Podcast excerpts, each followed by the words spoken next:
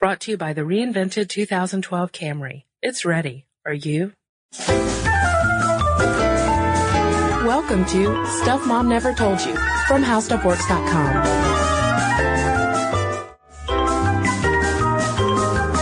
Hey there, and welcome to the podcast. I'm Cristen. I'm Molly.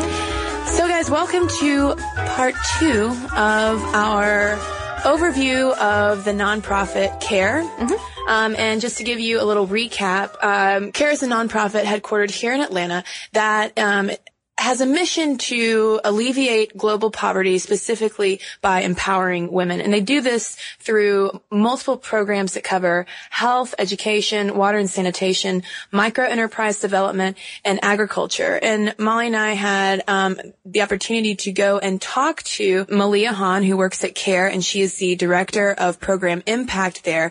And she's going to tell us a little bit about the three areas that CARE has to address in order order to affect change in these women's lives? We identified the three areas that are most important. The first is, of course, you've got to have an entry point and you've got to address whatever is the physical condition or the issue that, that women are facing. So if in a particular context, healthcare is the biggest thing and you've got extremely high maternal mortality and you've got very low levels of nutrition, well, that's got to be one of the first things you address. But just addressing that in itself is not going to change a woman's life. Mm-hmm. The second part of what you've got to change is a woman's ability to do things. And whether that's through training, through building her capacity, giving her education, increasing her knowledge, whatever it is. So just that, or providing her with, with things like credit and finance, which allows her to, to do things that's the second part, which you've got to do in order to change, um, you know, in a, in a, in a long-term way. But the third part, which is the hardest nut to crack, and those first two are actually relatively easy. I'm not saying they're easy. they're relatively easy. The third part is actually changing how people perceive women and how women perceive themselves mm-hmm. and their ability to act in a society and what they're able to do. And that is by far the most difficult thing. So, Cristen, when you listen, when we listen to Maliha Khan talk, it it seems to make so much sense, but then when you actually, you know, roll it over in your brain, it seems like such a hard thing to measure. How can you tell if a woman's place in a community has changed? You know, it, it really did seem kind of daunting to me, but she did give us some ways you can kind of look at it. Um, you can tell if a woman's place in a community has changed if you're doing, let's say, an agriculture product. If we, we talked about this a little bit in the last episode, if women get the extra income from their own work, um, if she gets to have decision making power over how it's spent. Um, and when that happens, then you do see how, uh, you know, a man or a mother-in-law's perception of her daughter-in-law or, or his wife does change. Yeah, and even perceptions among other women in the community. Mm-hmm. Now, to give an example of how this works, we're going to use an example that's in the book Half the Sky by Nicholas Kristof and Sheryl WuDunn. We talked again about this last time. And if you are interested in this book, if you go to CARE's website, care.org, you can buy it through a link. Um, that, so if you buy it through that link, it, it takes you to Amazon, but still CARE will get a percentage of the proceeds. But anyway, they have a story. They have many stories in this book, by the way, of how this works in practice, how you can change a woman's uh, position in a community from sort of the bottom up. They've got a story specifically about something CARE did. It's called a care package for Goretti. And Goretti is a woman who lives in Burundi. And she has this husband who beats her, spends all the money on banana beer. Goretti, on the other hand, has never touched any of this money that goes to banana beer, and she can't even leave the house without asking her husband Bernard's permission.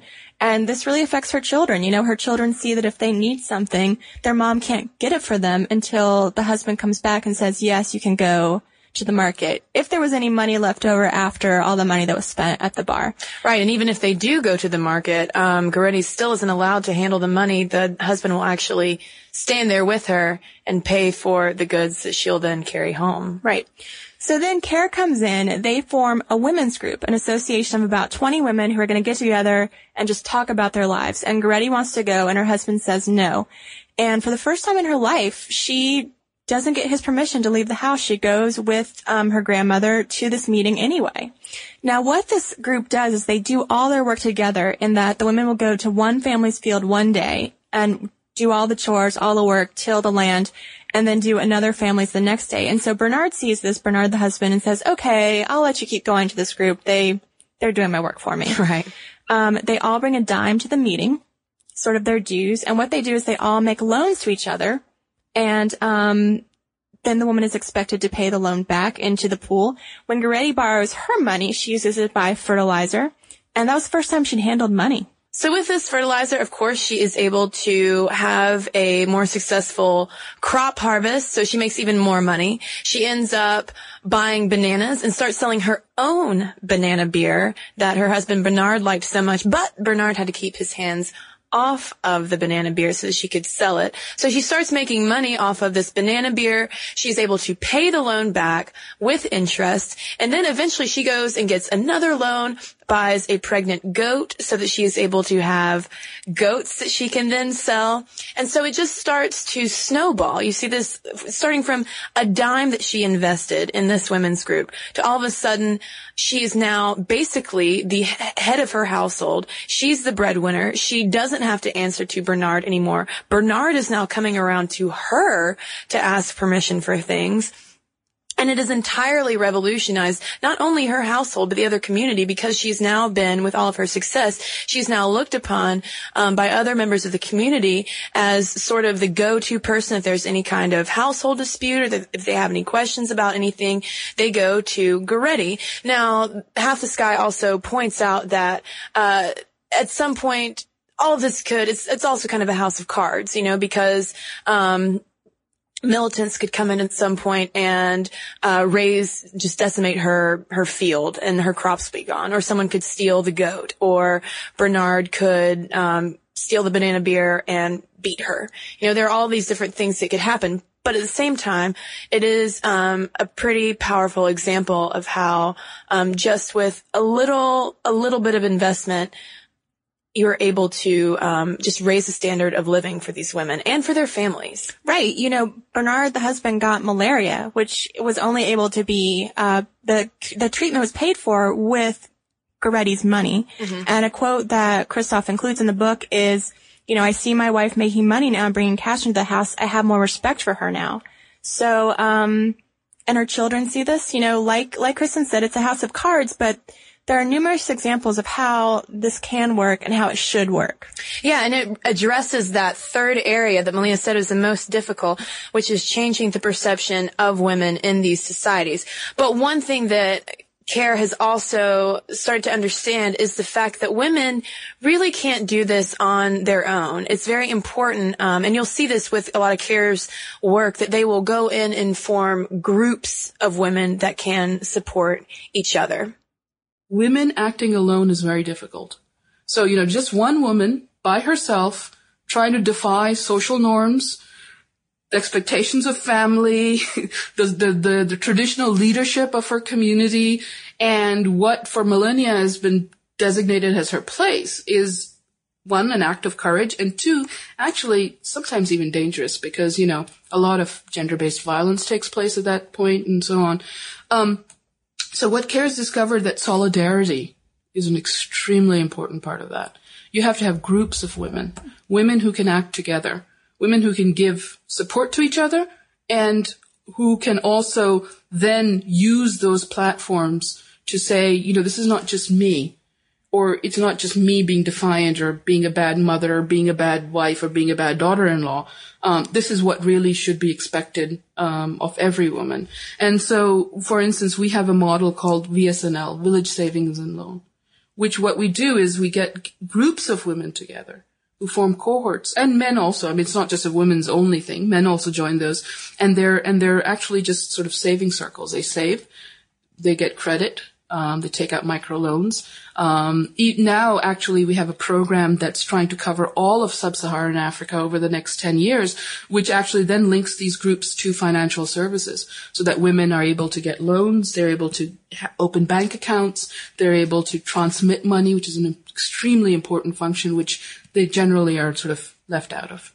So when we spoke with Leohan, I asked her about um, priorities for the coming year, and one program that she mentioned was Access Africa, which is going to be bringing basic financial services over the next decade to 39 sub-Saharan African countries. Um, they have this model that CARE uses uh, called the Village Savings and Loan Association, where you basically make loans um, into the pool, can borrow money against it, much like what Goretti did to start her banana beer business.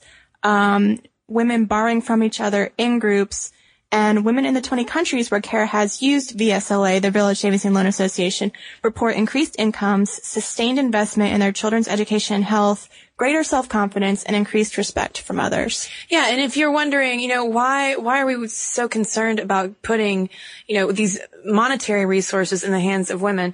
Well, um, take into account the fact that of the more than one billion people in the developing world living on less than a dollar a day, 70% of them are women.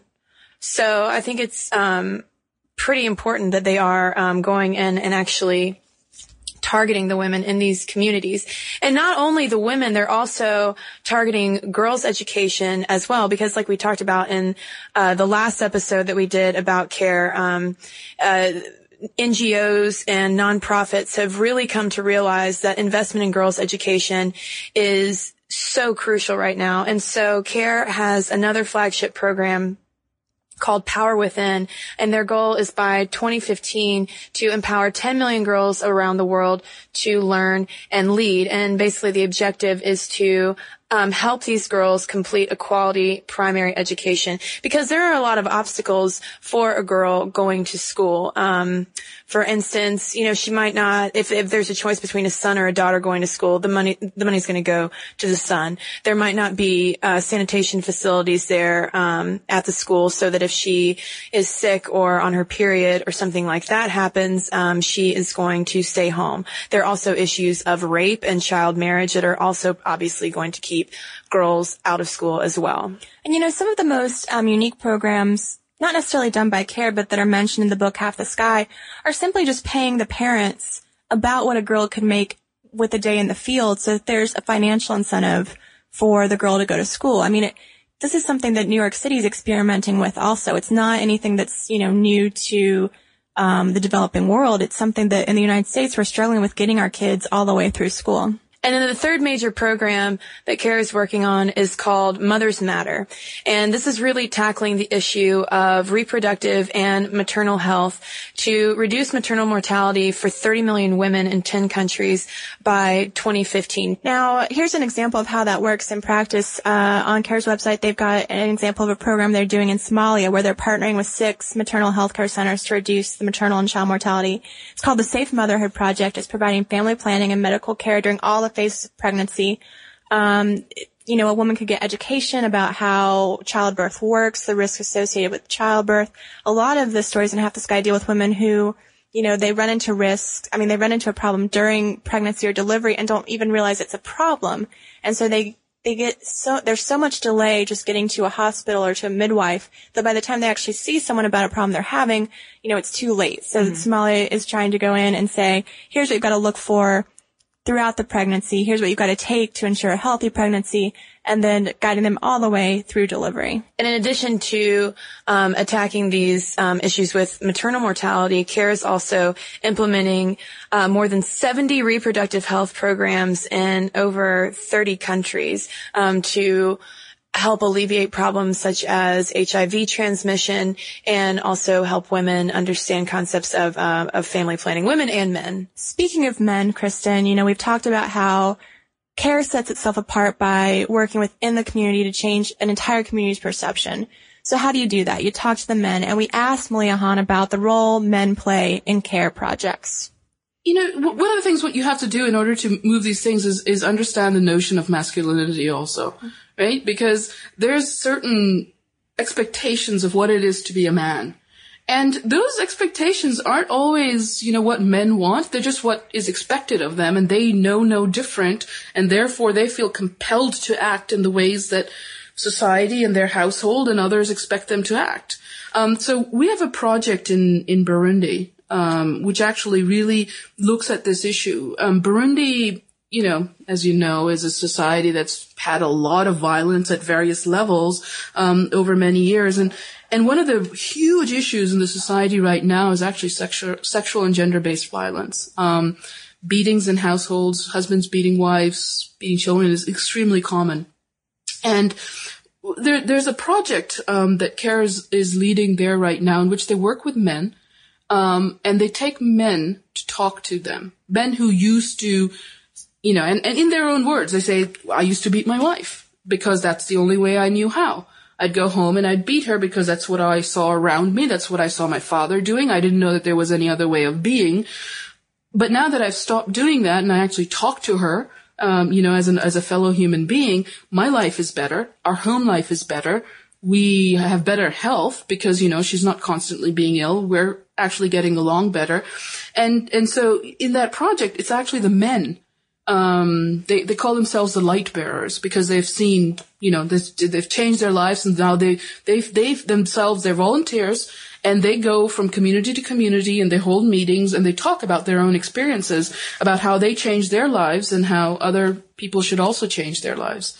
Um, I'm not saying there's always, you know, that level of success of men leading the charge for the change in, in everything that we do.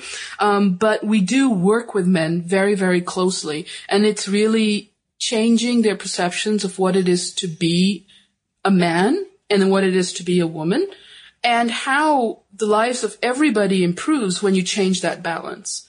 And I do think that it is important to focus on men in addition to these women, because even though CARE is going in and, you know, really targeting the women in these communities, but if you leave out the men, um, I think you're kind of missing the point because a lot of these issues are really just basic human rights issues. And, um, one of the reasons why, you know, we wanted to have this two part podcast about care was because it really, at the end of the day, kind of boils down to a lot of the stuff that we talk about every week here. All of these women's issues that might seem just focused on stuff that, that we go through, but also have effects on, you know, men and children as well and talk about the in, importance of a community-wide approach to solving these basic issues. And I think Maliha has some really compelling stuff to say um, about kind of how these issues resonate on a global scale. Now, some people think that, oh, the feminist movement happened a while ago and it's all done and that's, that's it. I don't even know why we're talking about this. Well, first of all, there's still a lot of work to do even within the United States, but also the realization that around the world there's so much that still needs to be done. Mm-hmm. And that it's not a Western notion. Human rights is not a Western notion. Um, the worth of a woman's life is not a Western notion. The right to education is not a Western notion. Um, and that we really need to move these things. So there's going to be a backlash. There's no, there's no doubt about it. Um, but, you know, being from, uh, you know, one of those societies themselves, you know, itself, I'm, I'm from Pakistan. And, um, the notion that somehow, you know, the, the right, the right of a woman to, to control her own reproductive health or the right to an education is something that's coming from the West is, is such a false notion. And, and you can use that, and it is used very effectively to maintain the status quo. Um, but all these sort of arguments are always used to maintain, you know, status quos that, that benefit some people and don't benefit others. Um, so I think we've really got to get over that. It's not a Western imposed notion. Um, you know, there was a there was a process that had to happen in, in Europe and had to happen here, and is still happening. And there's a process that needs to happen there. And you know, if you just if you believe that it's the right of every human being to do these things, plus if you believe that poverty really will not end and we will not be able to make a big dent in it until we actually change women's abilities to live their lives in ways that they want to. Um, I, think those are those are sort of false arguments that people use to to to set aside these issues when they don't want to deal with them. So now the reason we did this two-part care um, extravaganza is because this is the end of the year, a time when people might be choosing uh, to make charitable donations. Um, we think CARE is a great organization. We really feel good about how they're spending their money and how they're using it to improve women's lives. But that is not the, we're not just telling people to send money. I think that Maliha Khan makes an excellent point that just by being aware of what's going on and utilizing all these resources that CARE provides you, you can do a tremendous amount of just activism and raising awareness within your own community. This is our meager attempt to do that um, in our own way. But let's hear from Maliha herself about what women can do to get involved.